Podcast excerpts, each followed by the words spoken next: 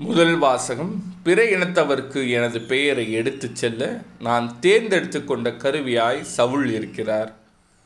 திருத்தூதர் பணிகள் நூலிலிருந்து வாசகம் அதிகாரம் ஒன்பது இறை வசனங்கள் ஒன்று முதல் இருபது முடிய.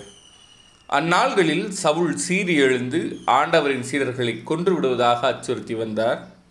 தலைமை குருவை அணுகி இந்த புதிய நெறியை சார்ந்த ஆண் பெண் யாராயிருந்தாலும் அவர்களை கைது செய்து எருசலேமுக்கு இழுத்து கொண்டு வர தமஸ்கு நகரிலுள்ள தொழுகை கூடங்களுக்கு கடிதங்களை கேட்டு வாங்கினார். இவ்வாறு அவர் புறப்பட்டு சென்று தமஸ்குவை நெருங்கிய போது திடீரென வானத்திலிருந்து தோன்றிய ஓர் ஒளி அவரை சூழ்ந்து வீசியது. அவர் தரையில் விழ சவுளே சவுளே ஏன் என்னை துன்புறுத்துகிறாய்? என்று தம்மோடு பேசும் குரல் ஒன்றை கேட்டார். அதற்கு அவர் ஆண்டவரே நீர் யார்? என கேட்டார். ஆண்டவர் நீ துன்புறுத்தும் இயேசு நானே நீ எழுந்து நகருக்குள் செல். நீ என்ன செய்ய வேண்டும் என்பது அங்கே உனக்கு சொல்லப்படும் என்றார். அவரோடு பயணம் செய்தோர் இக்குரலை கேட்டனர். ஆனால் ஒருவரையும் காணாமல் வாயடைத்து நின்றனர்.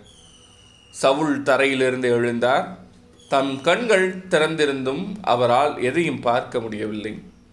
எனவே அவர்கள் அவருடைய கைகளை பிடித்து அவரை தமஸ்குவுக்கு அழைத்துச் சென்றார்கள்.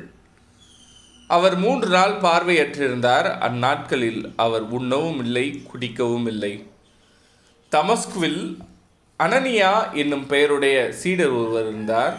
ஆண்டவர் அவருக்கு தோன்றி அனனியா என அழைக்க அவர் ஆண்டவரே இதோ அடியேன் என்றார். அப்போது ஆண்டவர் அவரிடம் நீ எழுந்து நேர்த்தெரு என்னும் சந்துக்கு போய் யூதாவின் வீட்டில் சவுல் என்னும் பெயருடைய தர்சு நகரத்தவரை தேடு. அவர் இப்போது இறைவனிடம் வேண்டிக் கொண்டிருக்கிறார். அனனியா என்னும் பெயருடைய ஒருவர் வந்து தாம் மீண்டும் பார்வையடையுமாறு தம் மீது கைகளை வைப்பதாக அவர் காட்சி கண்டுள்ளார் என்று கூறினார். அதற்கு அனனியா மறுமொழியாக ஆண்டவரே இம்மனிதன் எருசலேமில் உள்ள இறை மக்களுக்கு என்னென்ன தீமைகள் செய்தான் என்பதை பற்றி பலர் கூற கேட்டிருக்கிறேன். உன் பெயரை அறிக்கையிடும் அனைவரையும் கைது செய்வதற்காக தலைமை குருக்களிடமிருந்து அதிகாரம் பெற்று இங்கே வந்திருக்கிறான் என்றார். அதற்கு ஆண்டவர் நீ செல் அவர் பிற இனத்தாருக்கும் அரசருக்கும் இஸ்ரேல் மக்களுக்கு முன்பாக எனது பெயரை எடுத்துச் செல்ல நான் தேர்ந்து கொண்ட கருவியாய் இருக்கிறார். என் பெயரின் பொருட்டு அவர் எத்தனை துன்புற வேண்டும் என்பதை நான் அவருக்கு எடுத்து காட்டுவேன் என்றார். அனன்யா அங்கிருந்து போய் அந்த வீட்டிற்குள் சென்று கைகளை அவர் மீது வைத்து சகோதரர் சவுளே நீர் வந்த வழியில் உமக்கு தோன்றிய ஆண்டவராய இயேசு நீர் மீண்டும் பார்வை அடையவும் தூய ஆவியால் ஆட்கொள்ளப்படவும் என்னை உம்மிடம் அனுப்பியுள்ளார் என்ற உடனே அவருடைய கண்களிலிருந்து செதில்கள் போன்றவை விழவே அவர் மீண்டும் பார்வையடைந்தார். பார்வையடைந்ததும் அவர் எழுந்து திருமுழுக்கு பெற்றார். பின்பு சவுள் உணவருந்தி வலிமை பெற்றார். சில நாட்களாக சவுள் தமஸ்குவில் சீடர்களுடன் தங்கியிருந்தார்.